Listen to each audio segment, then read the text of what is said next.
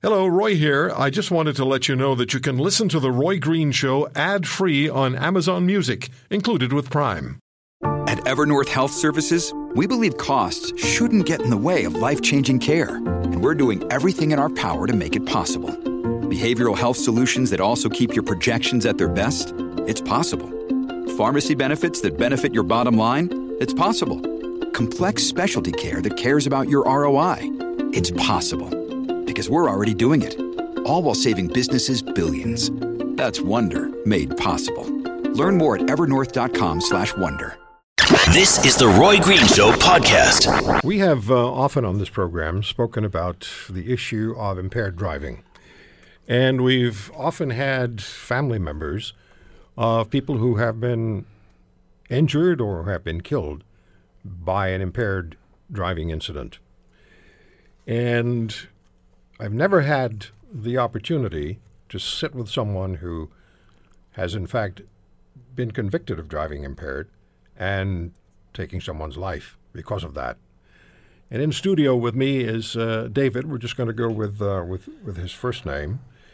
And you're here to talk to us. Hi, David. Thank you for coming in. I thank I thank you for having me. You're here because tell us why why you why this is important to you.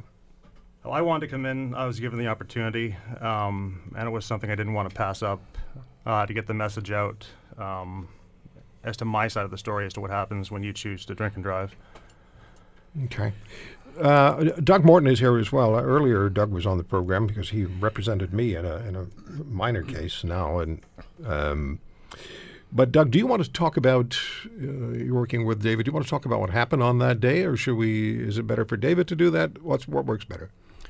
Probably better if David tells his story. Okay. And if there's any questions, you can ask me to clarify. Okay. Let's take you to that day in November 2016. Uh, that morning was like any other day. Um, I'd gotten up, done some housework. Um, it was my uh, baby shower uh, for my wife that day. Um, she was seven months pregnant. Uh, so ran some errands, and I decided I was going to go down and pick up a fish. I keep uh, a couple fish tanks, um, and decided to uh, basically have a drink in the afternoon, which is something that I didn't normally do and debated whether to go over to help pick up some of the presents from the baby shower or to head down to Brampton to um, pick up the fish. And I made the choice to head down there um, after having a drink and basically was driving along um, uh, Highway 10, which is here Ontario. And uh, after that, I don't remember what happened. It ended up in the ditch. Um, that's basically what happened in a nutshell that day. Um, Were you out cold um, from the accident? Were you unconscious? I was unconscious. Uh, I wasn't sure for how long, whether it was 30 seconds or Yeah. a minute. Um, but when I did come to, I realized there had been an accident um, and didn't immediately realize the severity of it um, until I actually uh, crawled out of the ditch. So, what did they tell you? What have they? What, what did they tell you happened? They basically told me um, that someone had passed away. Um, and as soon as I heard that, uh, I mean, it's it's shock. Um, I felt sick immediately because it it takes a while for your brain to process what they've actually told you, um, and that's uh, that's what they told me, and I I went into shock. I, I didn't know what to think. Um, it was like a dream. How are you now? Oh, it's been about a year and a half. Um, the first couple weeks was more of a shock type period um, where you're just in living in fear of what you've done. Um, you're not sure of the consequences. I, I felt I felt horrible because you have no way of of talking to the family or or telling them how you feel. Um, and as time went by, I- I've learned to uh, kind of um, basically take things day by day. I've got to keep my head up uh, for my daughter, for my wife, for my family. I, I can't lock myself away in a room, um, and I want to use basically every bit of positivity that I come across as uh, basically to help, to help it where I can. How do you uh, how do you explain what happened to your family?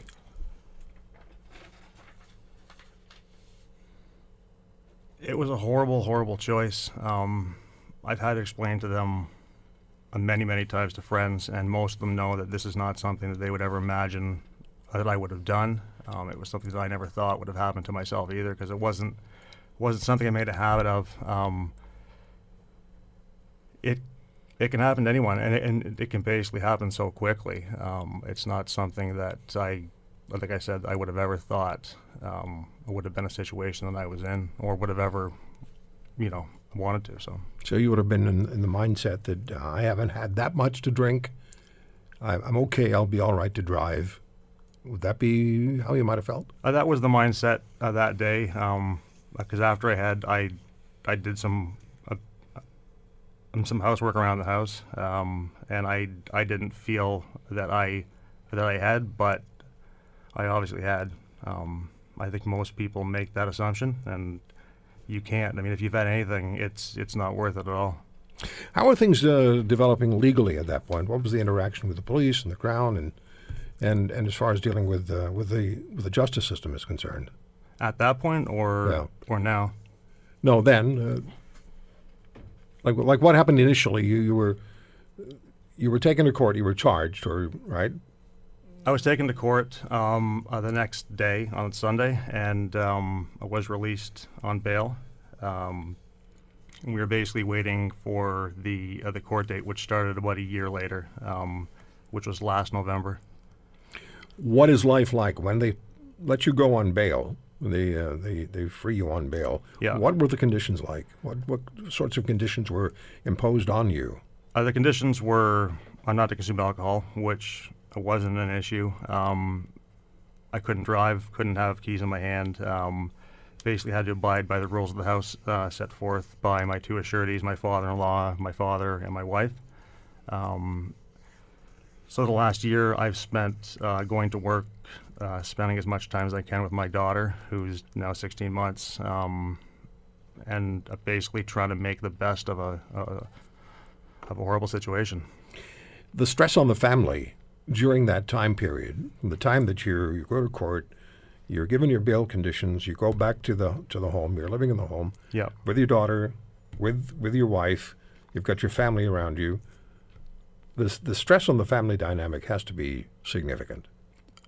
Uh, huge, yes. I mean, it affected every aspect of of our lives. Um, I mean, I felt I felt horrible for having to put them through it, um, and the worry and the stress involved with what had happened, the incident itself, and what was going to happen. Um, it's a horrible feeling to have to n- know that you've done that to uh, people that you love. Um, I mean, combined with the fact that somebody had died, it's it's a pretty bad situation. And there's my daughter, who, uh, like I said, was born uh, three months after, and it kind of overshadows that because that's always in the back of your head. I mean, I don't I don't wake up and and not a day goes by I don't think about it. So You're going to prison, correct. and the date that happens. Uh, the date that, that that happens is May the 31st. Okay. Yeah. Let me take a break. We'll come back and we'll talk about uh, what's ahead for you. And you did have the opportunity to speak to family members of the. Was it a man, a gentleman who was who was killed? I was a gentleman. Okay. Um, I have not yet. Uh, that will be uh, this coming um, this coming Friday, the 11th, if the judge gives me the opportunity to do so. Okay, but So. you, but you've seen them. Yes, I have. Yes. You're listening to The Roy Green Show. Heard weekends from 2 to 5 on 900 CHML. We're back with uh, David, who is going to be going to prison um, next Friday. Is is the date, and this is after his driving. Um, what's the term? It's conviction. He's Yeah, he, he well- pled guilty last uh, impaired Friday. driving. Yes, right. for impaired, is driving. the technical- yeah. Okay, now before before I ask you, Doug, about what happened in in, in court, you were charged with uh, impaired driving causing death, excess blood alcohol involving death, and dangerous operation causing death. Um, you also heard victims' impact statements. in- Uh, yes, in I court. did this uh, uh, this past Friday. Okay. We'll get to that in a moment. But Doug, walk us through what happened in court and what what what what can you add to this this narrative today? What I can add, Roy, is right from the beginning, the uh, family of the victim. He had eight brothers and sisters. He had a wife and some children, aunts and uh, nephews and, and nieces. They had been to every court appearance, and during the eight days of trial, they were there. They were family from Newfoundland. they were family from Fort McMurray. Uh, there are a couple of court appearances that were administrative, and there's always some family representation. Last Friday, the entire family was there. Uh, during uh, David's guilty plea, he pled guilty to the count of impaired driving causing death, and the other two charges were judicially stayed, which in effect they were withdrawn, not proceeded with. Um, the family have been very reasonable to deal with. Um, uh, they're they're going through the events uh, and having to relive the, relive this just as much as we are. Uh, the family also understood that there were some triable issues here. One of the reasons that we asked David when he was released on bail to go into seclusion were there were some identity issues. We didn't want him talking about this outside his family dynamic in case somebody wanted to tip the police off or the crown off to uh, something that they hadn't covered. Um, but as the trial progressed, there were some court rulings from the Supreme Court of Canada and the Court of mm-hmm. Appeal that uh, put an end to the arguments we were going to bring. And at that point, that's we had a meeting with David, and David instructed Mr. Caroline, Michael Caroline is his lawyer, instructed him to uh, speak with the Crown about result, about ending the trial mid-trial and pleading guilty, okay. and that's what we did. Now, the reason we're just going with your first name is just preferable and out of respect to the family of the, yes, the gentleman the, the who family died. who passed away. Yes. Um, your can, we we can talk about how long your prison sentence is. Yeah, yeah. So you it was a it was a plea bargain. I don't want to say plea bargain. Uh, it was uh, negotiated. It was negotiated, but when when Mr. Caroline spoke to the Crown Attorney about trying to resolve this, they went before a different judge mm-hmm. Who listened to everything that the Crown and Mr. Caroline had to say, and the judge said, "In these set of circumstances, he thinks a sentence in the four to four and a half year range is re- is is acceptable." Okay, now you know that people across Canada hearing that will recoil at four four and a half years. And we've heard it, we've talked about it many times on the program. Someone drinks, nobody forced you to drink. You cause an accident, um, someone loses his life. The case that's been made many times is why shouldn't that be a second degree murder charge?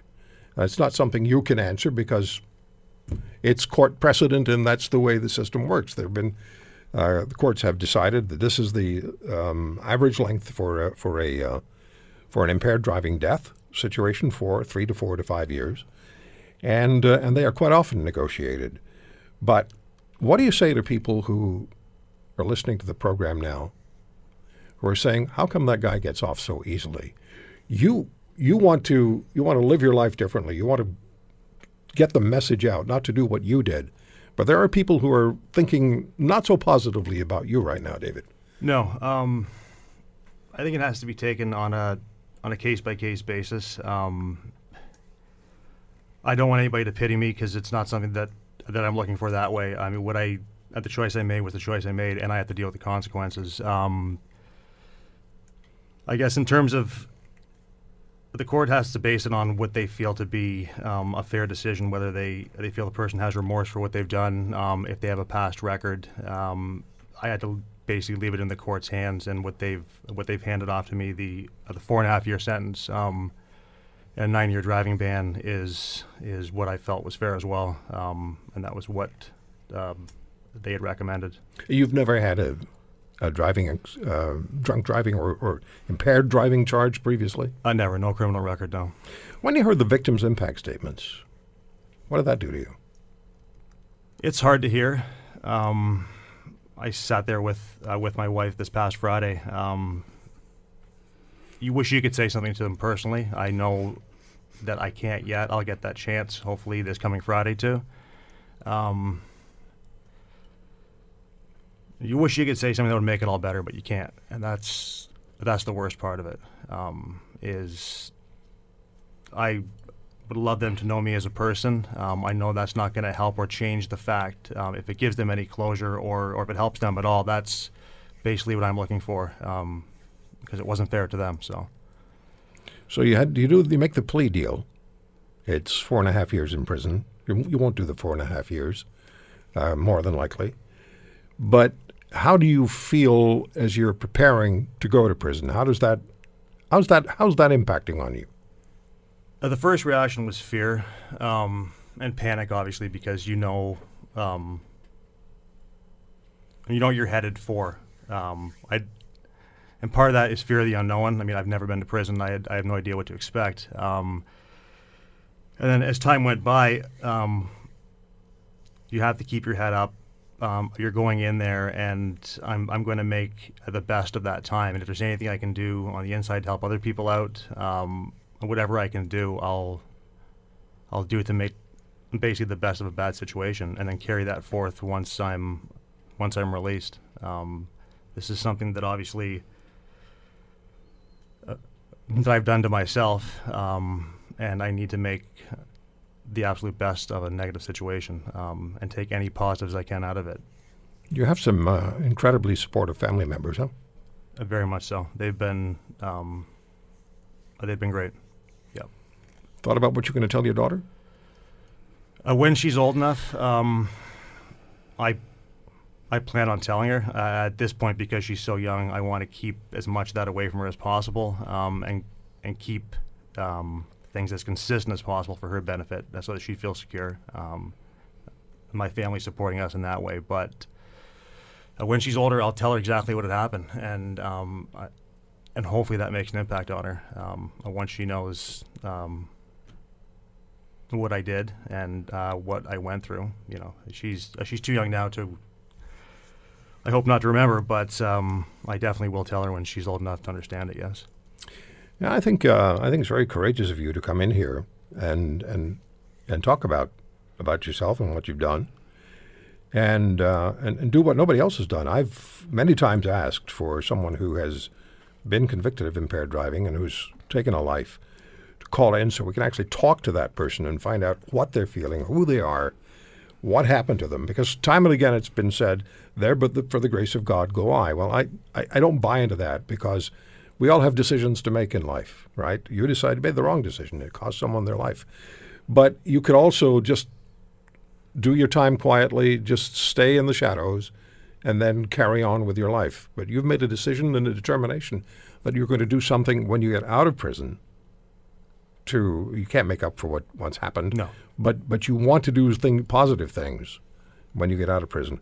So we're going to talk about that, and we'll talk more about uh, about David's situation. Maybe Doug has some more uh, issues to raise as far as the, the legal realities are concerned. But and I know that it upsets people in, in this country that the prison sentences for someone who drives impaired and uh, and and goes uh, receives a prison sentence of four years, maybe does a year and a half or two years. It upsets people, but that is not David's fault. That's the justice system that's been developed, and it all acts uh, goes forward on on precedent. You're listening to The Roy Green Show, heard weekends from 2 to 5 on 900 CHML.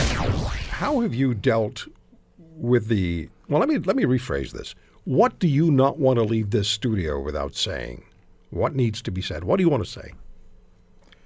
I just want people to know that can happen to anybody, and it can happen very, very quickly. Um, and it's not something you go into thinking is going to happen. Um, and I want to make sure that people know that I made that choice, and I will own up to that. Um, and I have. But if there's something I can leave people with is that it's you've you've got to make the best of a bad situation. And when I was given this opportunity by you to come on and speak about this, I I thought a couple times back and forth, and I said I sh- I should take this opportunity because it's it's something that I've wanted to do, and many people don't get this outlet to to actually speak and uh, give their side of it. Um, There's very few people who would actually do what you're doing. well, I thought that too, but I couldn't pass up uh, this situation just to um, give people the other side, and not for them to feel sorry for me, but just to give them the other side that it's um,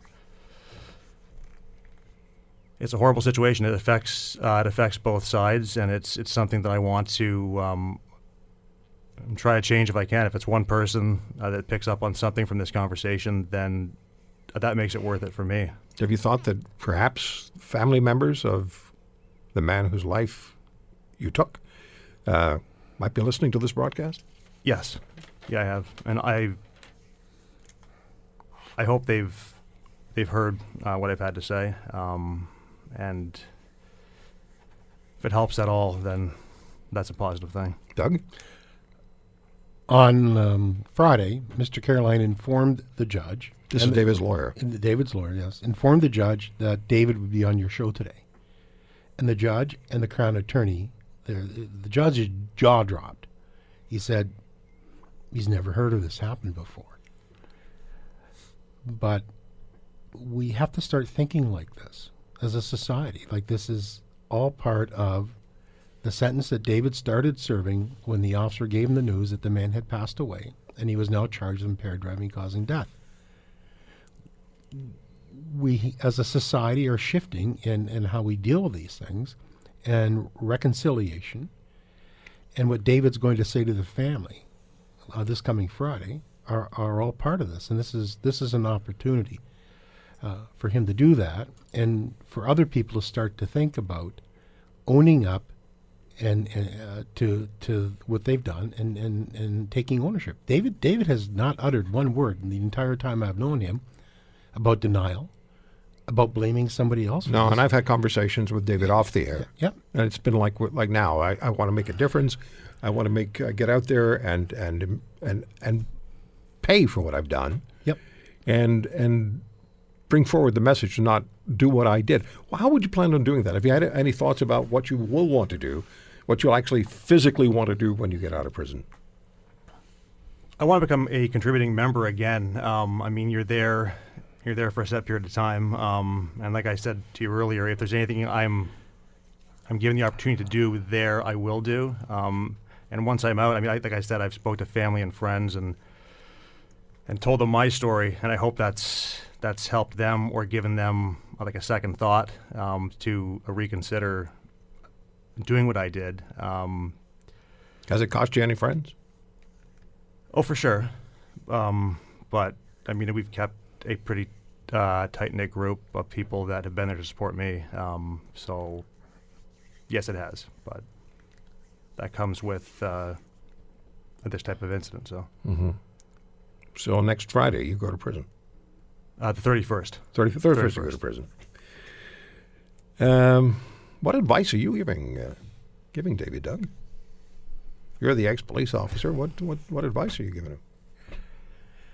Well, honestly, Roy hadn't hadn't had to give him any. He's got a tremendous support group in his family, and David's taken ownership of this right from the beginning. Um, he's done what we've asked him to, and and that's why when some people will say, "Why isn't he talking earlier?" Well, we told him not to. I I don't have anything to say to him. He's just, he's like I said, stand up guy. He's uh, taking it on the chin, and he's going to s- have his say this coming Friday and tell the judge and the family his uh, side of the story. Well, you know, I told you off the air that I've received a few emails, not many, but a few emails saying, "Why are you talking to this guy?" And I hope that people who ask that question have an answer now. First of all, I think I had a responsibility to put David on the air because he wants to do something nobody else has done before. No one who's been found guilty of impaired driving and caused uh, taking a life. And secondly, it gives us an opportunity to hear someone who is truly remorseful. And I really believe you are. From our conversations that we've had off the air, what I see you, see of you here, I'm pretty good at uh, discerning body language and, and, and hearing what people are saying and how what they mean when they're saying it. That comes with a lot of experience with interviews, and I, I really believe that you honestly intend to make a difference, and I hope you do. And I hope uh, I hope you're able to explain all of this to to your daughter and keep your family unit tight. And uh, you have to pay for this, and one way or another, you're going to be paying for it for the rest of your life. Yes. No question. David, thank you for coming in. Uh, thank you for having me here. I, I really appreciate it. Yeah. Well, maybe we can talk again. As uh, you know, as the days, as the as the year, or year and a half, two years goes forward, or when you come out of prison, probably we can uh, have you back in. I'd be up for that for sure. Okay. If that's something you'd like to do. Yeah, Yeah.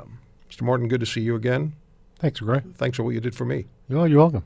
Okay. You're listening to The Roy Green Show. Heard weekends from 2 to 5 on 900 CHML. Dan McTague joins us on the Roy Green Show, senior petroleum analyst with GasBuddy.com. We talk to Dan regularly about gasoline prices. So, yesterday, Dan, we spoke with Frank McKenna, the deputy chair of TD Bank, and uh, we're talking about the $117 billion we lost over a seven year period selling our oil to the Americans at that deeply discounted price because we can't sell it anywhere else. Well, that's right, and that's the great tragedy here, Roy. Uh, we are selling uh, at deeply discounted prices uh, right now, about nineteen dollars a barrel. But generally, over the years, since at least uh, the end of 2017, you're looking at an average of about 26 $27 uh, a barrel. If we multiply that by two and a half, three million, you can get a pretty good idea of a, what what a 50, 60 million dollar a day loss looks like. Yeah. Uh, and and that's you know to point out that uh, both Mexico, uh, even Saudi Arabia, uh, Iran, Iraq are all able to sell heavy oil back to the United States or heavy oil and get at least sixty dollars a barrel for theirs. So it's a real tragedy, and there's only one reason we're we're really stuck when it comes to. Yeah, and Mr. McKenna pointed out that we are now importing five or seven hundred, 700, yeah. seven hundred, um, what is it? million, million barrels. Seven, well, six hundred fifty thousand. So 700 700,000 barrels a day. For the Eastern Canadian refineries in 2015, it was 650,000. Look, tell me this, please. What are this? What's the price variance? We broadcast from Ontario through to British Columbia. What's the price variance as you travel east to west or west to east? Well, at the pumps with uh, with taxes, there are mad major differences. But if you're looking at Maritimes, a dollar thirty, dollar thirty one. They have no carbon tax. Montreal, dollar forty seven point nine. That can drop, of course, during the week uh, during the weekends. Ontario, dollar thirty six, dollar thirty six point nine. Of course, there are you know variations in terms of retail margins. Uh, if you're looking at uh, Manitoba, you're in the 126 range. Uh, if you're looking at 127 range, uh, Saskatchewan about the same, but $1.22. Uh, Alberta, $1.34, especially in Calgary. Uh, the rest of BC about $1.45, 44. But uh, Vancouver, $1.59.9, and Victoria not far behind uh, at about $1.53, $1.52.9. So variations across the country, but uh, we use a lot of gasoline. And since 2015, you know, you and I talked last week about the 650,000 barrels, why 700,000 barrels. Demand continues to rise in Canada. Let's not kid ourselves. Uh, we are driving further. Uh, we are a prosperous economy, and uh, Canadians are in fact taking advantage of it. Dan, if we were selling our oil internationally, selling it to countries like India and China, and we were getting top international price, a dollar per barrel, uh, what would that? I, I'm not. I'm not sure whether that would affect the price of the pump directly. Maybe would. in, in it would. It would absolutely. Okay, go ahead. Explain, please. Well, uh, we're, we were a petrodollar until 2016, and this is, of course, some people like to deny this, but the reality is that if you get full world price for your oil, so let's say it moves up 15, 20, 25 dollars a barrel, uh, with the ability to sell to international markets, that would have a direct uh, correlation to the value of the Canadian dollar. We price all of our gasoline, all of our commodities in U.S. terms. A stronger Canadian dollar leads to, uh, you know, uh, less at the pumps. Put another way, if the Canadian dollar were trading at par today with the U.S. as uh, with U.S. greenback, as it did when we had $100 oil back, you know, four or five years ago, you'd be paying 15 cents a liter less than you're paying today. That's assuming the politicians don't find a way to add that to their tax burden on us. Well, yeah, or tax on taxes. But yes, no, there's. Uh, But it, it should reflect. Yeah, I mean it is, but it's true. I mean there has been a, uh, evidence of that in the past, where uh, you know prices go up, um, or perhaps uh, not high enough for some, uh, and there's a very large, you know, determined minority of uh, disinformation out there that is uh, suggesting that, and we see this on on emails and Twitter. Well, we'd love to have the price at two two and a half dollars a year. That'll get people to drive in electric cars. Well, that's all fine and dandy, except no one has 120,000 bucks to buy one of those. Uh, no one can afford the subsidies, uh, unless, of course, uh, you happen to be in certain provinces where these things are made available. And of course, look at the hydro rates in Ontario and the conversion rates. Uh, these are just examples of where and how outlandish such claims can be. In about 20 seconds, do you have any idea why Premier Horgan would be talking to the governor of Washington? Because that's where they have a huge refinery. Well, And- uh, let's be honest. He's borrowing 900,000 barrels uh, a month from uh, the United States. He's importing into Vancouver because we are importing an average of about 35,000 barrels of gasoline a day, uh, gasoline and other fuels. Uh, so he needs to talk to them. But good luck with that because they're importing gasoline as well. There's a big problem in the Pacific Northwest, and uh, you're not going to get someone to put out $16 billion to build a refinery when you can't even get a pipeline through. Let us use what we have. Let's use our natural resources to our benefit because it doesn't improve with age if it's left in the ground. Mr. No, McTague, it's, it's always a pleasure. Thank you so much, Dan. A pleasure. Thanks, thanks, Roy. You're listening to The Roy Green Show, heard weekends from 2 to 5 on 900 CHML. So the story is Alberta leads provinces in economic growth in this new StatsCan GDP report. It's been talked about a lot. We've talked about it. I've tweeted about it. And it's always, uh, well, I, I want to say it's a pleasure, but it's, it's almost an education for me to be able to go to Catherine Swift and get her thoughts and her ex- benefits of her experience as not only an economist, but the past president, CEO of the Canadian Federation of Independent Business, now workingcanadians.ca is where Catherine is, and of course, Beauties and the Beast on uh, on Saturday afternoons on this program. So, Catherine, you've seen the story. You know that it's making the rounds. You know that the the the the, the uh, environment minister tweeted out something that I still don't understand. It's a uh, just a sentence that that doesn't have any reason to it. But what do you? How do you interpret this this story and the claims that Alberta leads the provinces in economic growth as far as the GDP is concerned? Roy, I don't know that we've really got much to say because your uh, your uh, listener there, Karen, nailed it. uh, the the reality is the Alberta economy has been it is and has been very reliant on energy prices for quite some time. Nothing new there. And when energy prices tanked uh, in uh, in late 2014, 2015, the the Alberta economy and the Canadian economy to some extent too went with it. And when it, it's it's really a question. in my long experience, I've I've always found it so uh, I don't know, it's just sort of hilarious in a in a sick kind of way that governments always and all governments, no, not any one particular party, they always claim responsibility when the economy's growing, and they always, of course, when the economy's not growing, uh, refer to oh, it's global forces or it's whatever. The reality is, it's global forces probably for about eighty percent of any economy given our inter- interdependence. And these recent Alberta numbers what they're showing is simply that the Alberta economy has been in the tank uh, for better part of three years now. Oil prices have begun to recover, hence, so has the Alberta economy. And the simple arithmetic is such that when you've had, they've had two years of recession, basically, in the Alberta economy. So when things start to improve, uh, suddenly that year over year number, because you're comparing it to something that was abysmal, looks very good. If you had an economy that was growing uh, year after year by say two and a half to three percent, if you saw 4.9 on top of growth, that would be that would be quite you know quite something to applaud. But in this case, you're comparing it to years that were negative. So I'd be shocked if you didn't have a big number. And and you're, again, your your listener Karen, there hit it uh, right on the head because when you look at absolute things like employment, uh, vacancy rates, overall GDP in the province, it's lower than it was back in 2014. So it has not recovered. And you know, uh, Catherine, when I look at the graph that's part of the Bloomberg story, and it shows all industries and then services producing industries, the energy sector, and all other goods.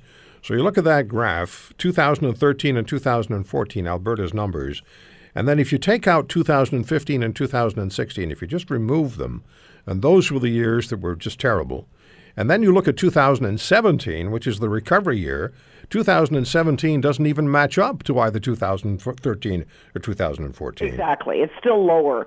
The, acti- the overall economic activity level is still lower than it was for, you know, four to five years ago.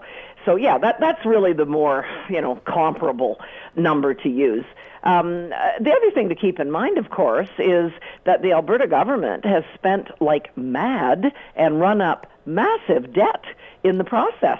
So you are always going to, I, mean, I always refer to it as maxing out your credit card. When you max your credit card out, you do live quite well for a little while, but then the boom falls and you face massive debt. And, and that's what, so even, even some of the growth that they've seen in 2017 was very, uh, you know, sort of very short-sightedly driven by government debt. so. Uh, anyone who actually fools themselves into thinking that the Alberta economy is in good shape is dreaming in Technicolor. When you and I talked earlier today off the air, you you'd also listened to Frank McKenna yesterday. Yes, I did. Yeah. And you you took particular note of something that he said about foreign investment. Yeah, well, what I thought I like Frank, and and I've always had a lot of time for Frank. I remember meeting with him when he was New Brunswick premier back in the day, and he's always been a pragmatic, you know, sensible guy with a, a good business head on his shoulders and understands what an economy really, you know, how an economy really operates. But what did strike me when I was listening to that interview was that a lot of people are saying about the Trans Mountain, you know, pipeline. Oh, it's it's only one project. It, mind you, it's a huge project, but it's only one project. But you know what he said was very much what I buy into as well, which is that one project sends a signal around the world that Canada can't get things done. And it doesn't just affect, you know, the, the, the if, if the if the pipeline doesn't go through, and boy, the clock's really ticking on that, eh? I mean, the end of this three and a half weeks, something's going to happen. Yeah. yeah. So when, when you look at this, the the whole argument, the, the arguments that have been going back and forth, and they've been getting occasionally strident, and then a little more tamped down, and then strident again, and then a lot of questions. What does that do to the internal sense of confidence in Canada. What does that do to the confidence of the small and medium sized business operators who are really the job creators in this country, as you and I spoke of many times when you were at the CFIB? Yeah, uh, of course it does nothing good. And mind you, businesses are feeling it firsthand. We've heard from the head of the Royal Bank, we or a senior executive at the Royal Bank. We've heard from a number of business people already that are kind of trying to, you know, be the canaries in the coal mine that we see investment, you know, flooding south. At the same time as we have these bad, bad anti-business policies in Canada, the U.S. has got a bunch of pro-business policies. So there, you know, that it couldn't be worse timing in a way, in the sense that the, the U.S. is is a, you know is sharply reducing taxes, reducing regulatory burdens, and so on. So that's really, you know, this is the worst possible time to have these bad anti-business policies. And a lot of people say anti-business, oh, who cares? But you know, if you have anti-business policies, what you have is anti-prosperity policies. Because the only entities that create any uh, real wealth and prosperity in any economy is business, and then the people they employ, who all pay lots of taxes to keep our big fat governments, you know, in business. So it, it's a big, big worry right now, and confidence. Well i still i mean i'm not at cfib as you know anymore but i still pay attention to a lot of the research they do. It's very good kind of grassroots stuff and you can see the confidence levels of small medium sized businesses in canada dropping over the last little while and this is one reason it's happening. You know and i've heard people say well just because it's dropping doesn't mean they're they're going to move they're going to close down. Absolutely it's not necessarily mean that at all but it does suggest that they are going to be much much less reluctant to expand or to create more jobs or to put money where they're not sure it's going to be wisely responded to by government. Well, of course. And and one thing that I, I remember, I can remember debating people on the left many a time, and they'd say, "Well, so and so that owns that business, he or she, they live here. It's not like they're going to uproot, you know, their families here, and so on." But you know what I heard so so very often from business owners is, "That's true. I'm not going to move. I'm going to stay in, you know, whatever part of Canada I'm in." But you can bet any new businesses I start will not be in this country. Any expansion, like you say, Roy, will be elsewhere. So if if you really think that those business and of course some do go under too. Let's face it, some some do go right off, you know, right. right out of the business community. But yeah, the the the thing that is hard to measure is how much of that uh, you know, how much of that potential growth are we not getting because we're not treating our business community very fairly? So, given that we now know, according to the TD results, the study, $117 billion was lost to the Canadian economy by selling our oil at that huge discount to the United States because we have no other customers. This is ridiculous. But given the fact that we know that, uh, what is what is this doing now to to um, opening new, starting new business ventures in Canada. It is, it, we're, we're beyond it being hypothetical now. I would think we're we're probably at the point where people who are investing and creating new business, uh, am I am I on, on, on track if I say I suspect many of them are creating the businesses outside this country? No, they, they absolutely are. And I know, I, I personally know of quite a few who are doing exactly that. So no, you're you're not off base at all. And there's two things that are happening here. Foreign investors aren't investing in Canada, so there's you know money that's not coming in from outside of the country, and Canadian investors are putting their money elsewhere. So you've got both of those impacts, and that number you cited about that was just the oil-related stuff. That's right. I mean, that's a that's a that's a tip of the iceberg. That's right. It is. You're right. That's just the oil. Okay, so what's the one thing that Canadians have to ask themselves if we know that the political leaders are at loggerheads or they just they're just stuck up there they're up to their knees in in, in, in, in mud, don't seem to be able to move forward? What is the, the Canadian voter, the Canadian citizen taxpayer has to ask him or herself?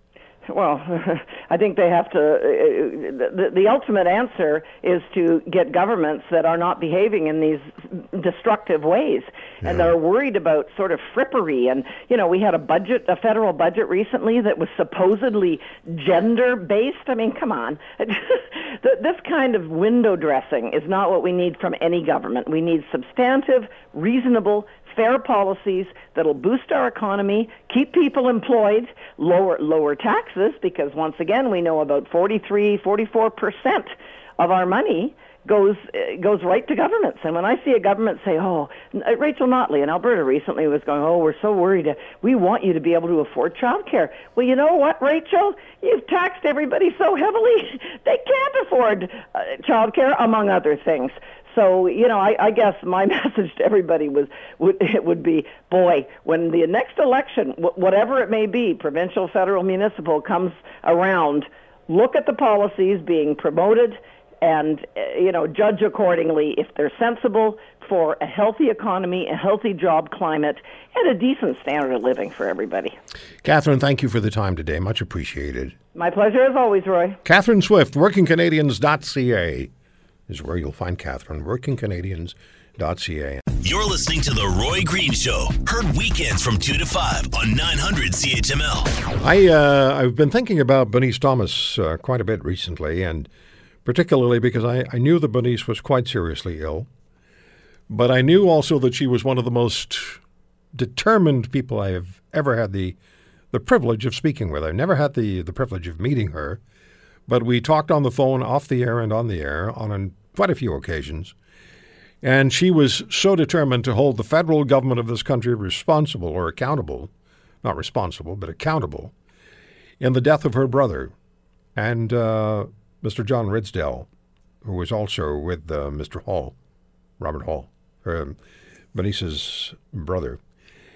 And she felt very strongly that Ottawa had done not nearly enough to properly represent her brother or done what they everything they might have been able to do to help rescue her brother from the Philippine or the terrorists in the Philippines. And just a matter of weeks ago, and I can only guess at how ill she was at the time, um, Bernice made her way to Ottawa to meet with Justin Trudeau. Initially, they, they weren't going to make the prime minister available because they said he was too busy, but she uh, she was determined she was going to meet Trudeau, and she did. She also had the opportunity to meet Chrystia Freeland, the um, foreign affairs minister or global affairs minister, who had been just as determined to be silent when Bernice contacted her, but uh, she got to see uh, Chrystia Freeland, and she also met with RCMP officers. Now, when we had the uh, opportunity to speak with Bernice, also with her on most of the conversations was her cousin Gord Bibby, and Gord joins me now from British Columbia, where they where they all lived. Uh, Gord, my and I'm sure I can speak on behalf of everyone listening to this program. Sincere condolences to your family, to you on on the loss of your of your cousin, your family member, just a remarkable, remarkable woman, Bernice Thomas. Well, thank you very much, Roy, and, it's so kind of you to do this for uh, for Bonnie. She was uh, she was one one of a kind. I'll tell you. She made it her mission to uh, to uh, hold the hold the government's feet to the fire with uh, with some of the uh, results or non-results of uh, the hostage taken with uh, John and Bob, and uh, yeah, and she made it her mission. She was uh, going to do that, and of course, your listeners didn't know at the time that she was uh, the entire time she was involved with this. She was suffering, battling uh, stage four cancer, and uh, I, I've had uh, I had the real pleasure last summer of spending Bonnie's. Uh, she came out. We both attended our our mutual family's 50th reunion uh, reunion uh, camp out reunion and then she came back and spent a couple of weeks here at our home here in Nanaimo, and uh, we uh, it was just a wonderful experience with her. She she never once complained about her illness. Uh, if you didn't know she had cancer, you you wouldn't uh, you wouldn't sense it. She was always up. Uh, if she did have a severe pain bout, she would disappear for a little while and then come back. Uh, we uh, shortly after the memorial, Robert's memorial, uh, her family, uh, siblings, and uh, nieces and nephews went over to uh, Campbell River and uh, north northwest of Campbell River in the forest, and uh, and placed a cairn there with uh, some personal items of uh, Bob's and uh, the families. And she wanted to go to drive back up there to see, uh, to just to check on the cairn and make sure that it hadn't been disturbed. Uh, she she didn't quite know where it was. She sort of had the idea, but if you can imagine uh, parking a car in a parking lot and then venturing into the forest, uh, where every tree looks alike, and we must have spent a good hour, an hour and a half, looking for this. We have, we eventually found it, but she was just she was driven. I mean, I uh, you know I, I was about ready to call it quits, and she just kept on going. She was the most remarkable person I I know. Uh, and, and thank you for uh, for echoing that uh, from your perspective too. Really well, I have a I have a line here in an email. I, uh, this may have been an email from from from you. Uh, it's sort of partially printed. Unfortunately, my printer is not doing all that well, but it partially printed, and it was uh, it states Bernice was a true maverick and lived her life based on her convictions, refuting many of the pressures of our dominant society. We have to respect the courage and the strength that that took. And that's, that's absolutely so true. When I spoke with Bernice, and I spoke with her uh, probably uh, just a week or so before she went to Ottawa to meet with Justin Trudeau and Chrystia Freeland and the, uh, and the RCMP officers, senior officers. She was absolutely, she never, she might have said one point, uh, Gord, she might have said, uh, I'm not feeling that great. But that's as far as she went, as far as her illness was concerned. But she was just so deter- determined that she was going to meet Trudeau, that she was going to meet uh, Chrystia Freeland, she was going to tell the RCMP what she uh, needed to tell them, and uh, and and and she did it. She did. She did indeed. And uh, I spoke with her just before she left, and uh, she said that uh, she made a request to meet Trudeau, but it was denied. And I knew, I knew there was no way she was going to leave Ottawa without meeting with the prime minister, and of course she did. And unfortunately, on that trip back from Ottawa, she contracted uh, some kind of a flu bug or something, which she said there were a lot of people coughing and sneezing on the plane, and that uh, really, really spir- spiraled her downward uh, with her disease after that when she got back. So mm. she had a she had a very special relationship with uh, with her brother, with Robert, right? Oh yes, yeah. He called her her his uh, warrior sister. so I think throughout her life she uh, she approached things uh, you know in a same determined manner. So she really was. And I, and I I think Roy, it's interesting for your listeners to know that because of Bonnie's uh, Bonice's work and her determination is that it actually did bring about some change. The the government uh, no, I don't think they've really done anything since her visit. But the RCMP, to their credit, have uh, made some policy changes uh, for how they will deal with uh, families of hostage victims in the future, and uh, because that was a real sore point with them, and and she's given them credit. She thought that was. Uh, that was great. They were out to her her home on uh, the Sunshine Coast in BC and met with her for a week, and I think they were very very eager to reach out and, as I say, make some changes, positive changes for future families. And that's really what she wanted. She wanted uh, to make some changes so that uh, uh, families in future wouldn't have to go through the the uh, strife that, that her family did. You know, and that was the petition E six ninety six called for a lot of that. You wanted the inquest into uh, into what happened. uh, in the Philippines. That's right, exactly, and uh, the uh, sort of morphed into something called the Renova Protocol. That was the name of, uh, Robert's boat, right? Robert's boat, yeah, and it uh, it meant uh, oh gee, I'm trying to remember what it meant. It meant uh, uh, anyway, um, it, it was something to do with you know peace and uh, serenity and that type of thing.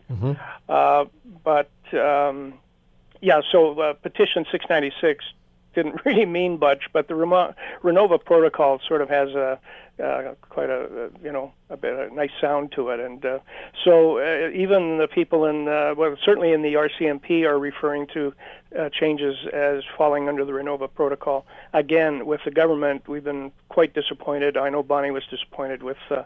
The fact that uh, they weren't, the government wasn't moving along on uh, some of the things that the family had asked for. Well, if, if you if you're looking for someone who is not going to give up, who someone who's not going to give up an inch of ground, and is just going to make sure that you understand exactly what it is that she wants you to understand, your cousin was that person.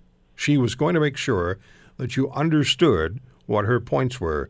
And you know, I there were t- every each time I spoke with her, and I, I have to tell you this: each time I spoke with Bernice when I when I hung up, and we're talking about on the air or off the air, I think we talked more off the air than on the air. Uh, I, I felt energized just by her energy. and when you consider that she's battling stage four cancer and she still is able to do that for people and maintain the focus and the drive that she did, uh, the, people like your cousin do not come along very often. No, they don't, and it's. Uh, I guess it's fortunate that our family had somebody like Bunny's. Uh, it's unfortunate that most families that have run into these kind of situations and uh, where the government has fall, fallen down or fallen short, they don't have anybody like Bunny's to kind of t- carry the banner, carry the torch, and uh, and uh, affect change like she did. It's, uh, but she did it, I think, for all Canadians, not just for her family.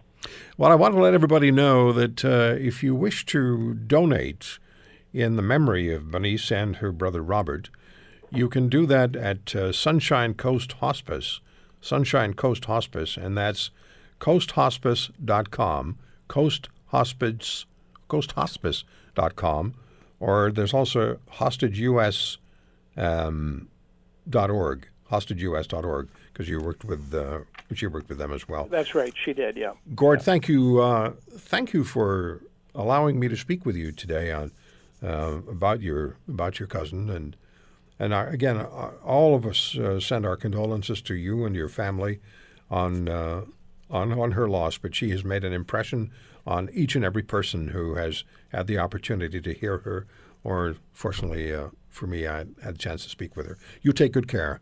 You too, my friend. Thank, thank you. Thanks again for doing this, Rob. All right, Gord. Gord Bibby, the cousin of uh, Bernice Thomas. You're listening to The Roy Green Show. Heard weekends from 2 to 5 on 900 CHML. Doug Morton joins us on the Roy Green Show on the Corus Radio Network. He's a paralegal, former police officer in uh, in London, Ontario, traffic police officer. Hey, Doug, thank you so much for everything you did for me. Oh, you're welcome, Roy. It's uh, my pleasure. You're a real professional. Well, thank you, and, and, and thank you for having me on uh, your show today. Yeah. Well, so so so uh, I covered off uh, day appearances one and two. Yes. Uh, can you just tell us what happened when, when you were called into chambers with the? how much of this can you tell us? Because I know it's top secret stuff. Well, we were called. I, I'd filed a motion because the officer had made a mistake on the ticket, and he put the location as somebody's home address. Right. I filed a I filed a motion to have the ch- the ticket thrown out because uh, you can't lawfully erect a stop sign that's enforceable on somebody's private property. Um, so we went to the chambers, and the justice peace uh, basically said that he would rule against us on on the motion without hearing anything, and uh, said so. But because I know everything you've told me, uh, I have to recuse myself from the trial because I now know too much about. I'm not. Uh, I know too much.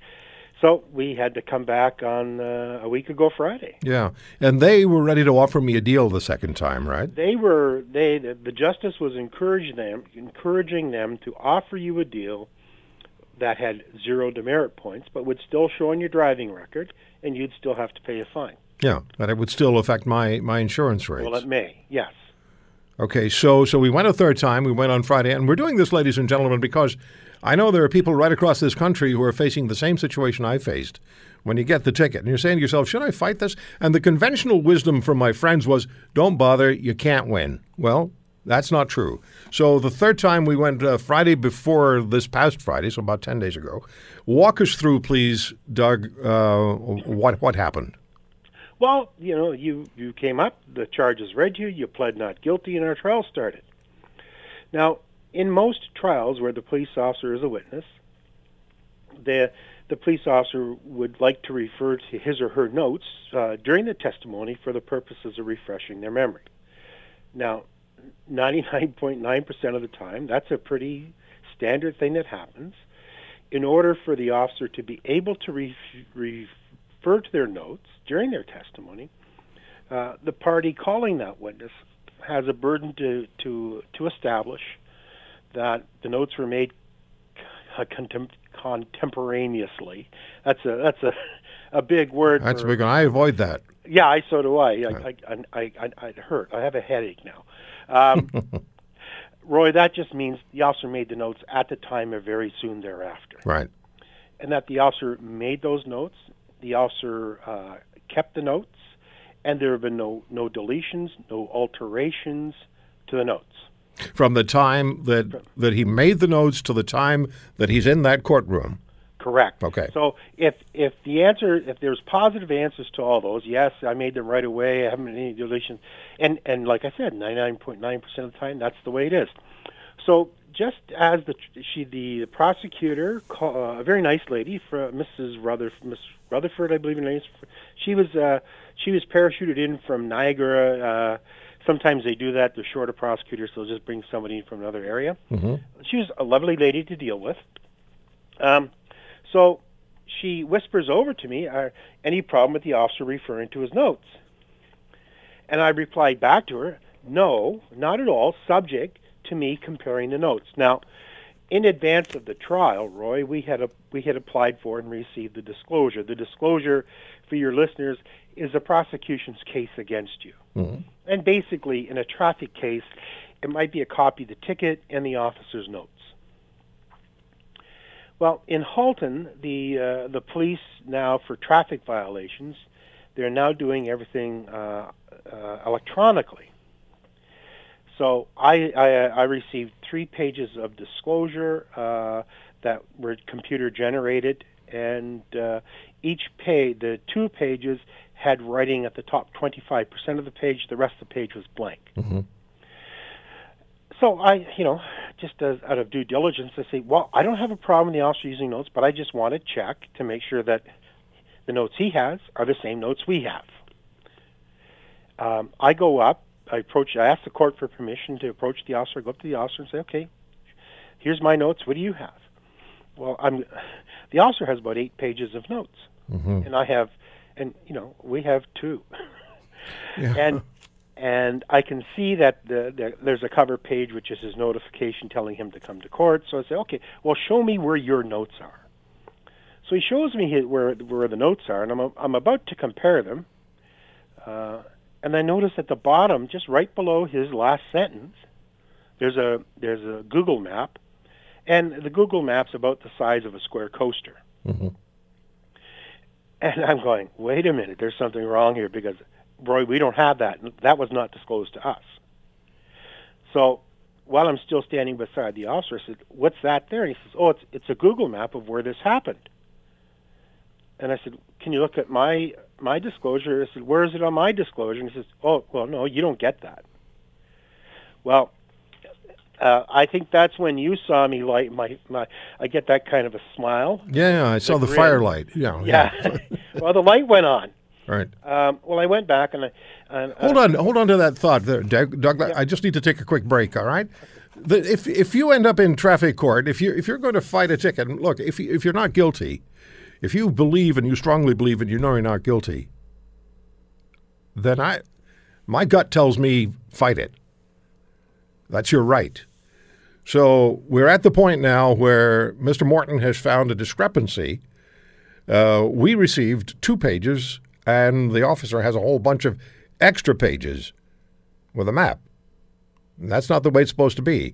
You're listening to The Roy Green Show, heard weekends from 2 to 5 on 900 CHML. Let's get back to the story of uh, how my traffic ticket was withdrawn by the Crown. I have paralegal Doug Morton with me. He was kind enough to take on my case. Mr. Morton's going to be in studio later because we have a completely different story. We'll have a young man in here who, in 2016, drove while he was drunk and crossed into oncoming traffic, uh, was involved in a head on collision, and the person he hit died.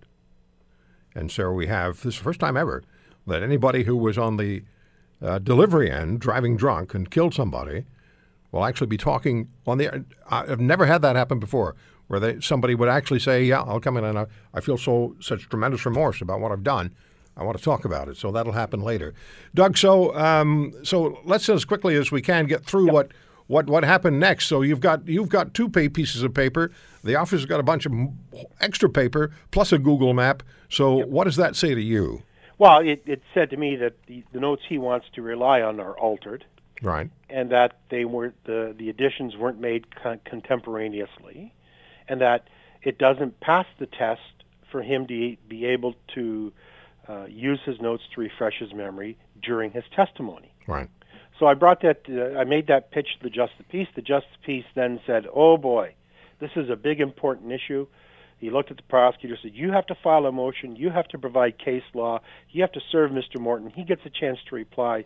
So we're going to come back on the 23rd of May just to set a timetable for all that to happen. And that now doesn't involve me anymore because No, it's look it's looking at the system that they used, right? Yes. Yeah. Because the officer said that he when he had his notes, he inputted them into his system. He has a password and a key. And supposedly nobody has access to the notes until such time as he withdraws the notes from the system to go to court. And clearly, well, it appears that wasn't the case. Well, he doesn't withdraw them. Somebody else. Somebody else does. Somebody else sends them to him. Okay. Uh, so you know, it was. I'm not gonna. I don't. I'm not throwing anybody under the bus, uh, Roy. But there, the, there, there could have been better explanations to my question. Okay. Uh, So anyway, I wrote to the. Uh, I wrote to the senior prosecutor in Halton, just to inform her what had happened, and um as I tried to lay it out as neutral as I could. I wrote to her on the 30th of April uh, to explain to her what had happened and why we're coming back before His Worship on the 23rd of May. And she reported, she wrote back to me saying that she had spoken with Mr. Rutherford and the officer to find out what happened.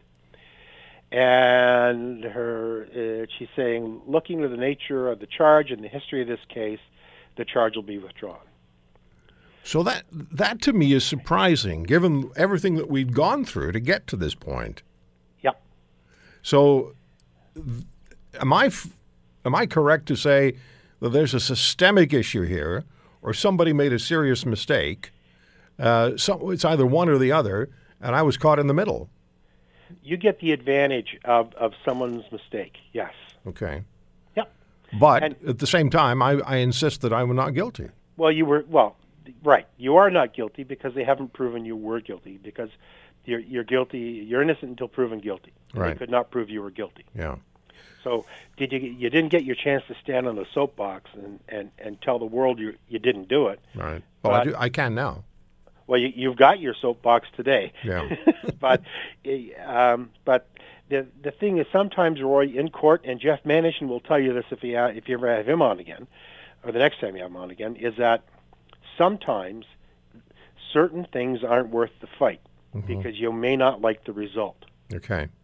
And this may have been one of those situations where all the all the work that the prosecution was going to have to put into this uh, to allow the officer to refer to his notes may not have been worth the result if the ruling went against them. Yeah. Plus, I have the right to a speedy uh, trial, or at least a Yep. fair amount of time. They can't just stretch it out forever. and it was correct. coming up And- to a year anyway. You know, it's been uh, on June second. It'll be a year. That's right, and, I, and that's why the you know the, in the email it said, "And the history of this case." Right. It's gone. You know, you shouldn't have to come to court three times. No, and this was going to be a fourth time. It would have been, well, yes. Well, you wouldn't have been there. It would have been me, and then you would have to come back another day. But it's it's going to be over with on the 23rd of May, when it will be officially withdrawn. But the Crown has indicated in writing that they're going to withdraw the charge. Do I get anything in writing about that? You'll get a letter from me. Okay. Mr. Morton, you're uh, you're a very skilled man. I, uh, I I asked the first time you were on the air with me, why does somebody need a paralegal? I guess I have my answer. Well, right, because uh, well, I, I I think you, I think you have your answer, and the listeners have the answer because this was a technical point, Roy, that a lot of people who spent a lot of time in court, and even some uh, paralegals and defense lawyers, would not have caught this. Yeah. And it was an important issue. Yeah. And and, and the issue worked out in your favor. Doug, thank you so much, and we'll You're see you later on when uh, later on. when David's here. Thank you, Doug Morton, paralegal, my paralegal, and I thank him very much. And I paid him one fee, and even though we went to court three times, the fee stayed the same. The Roy Green Show, weekends from 2 to 5 on 900 CHML.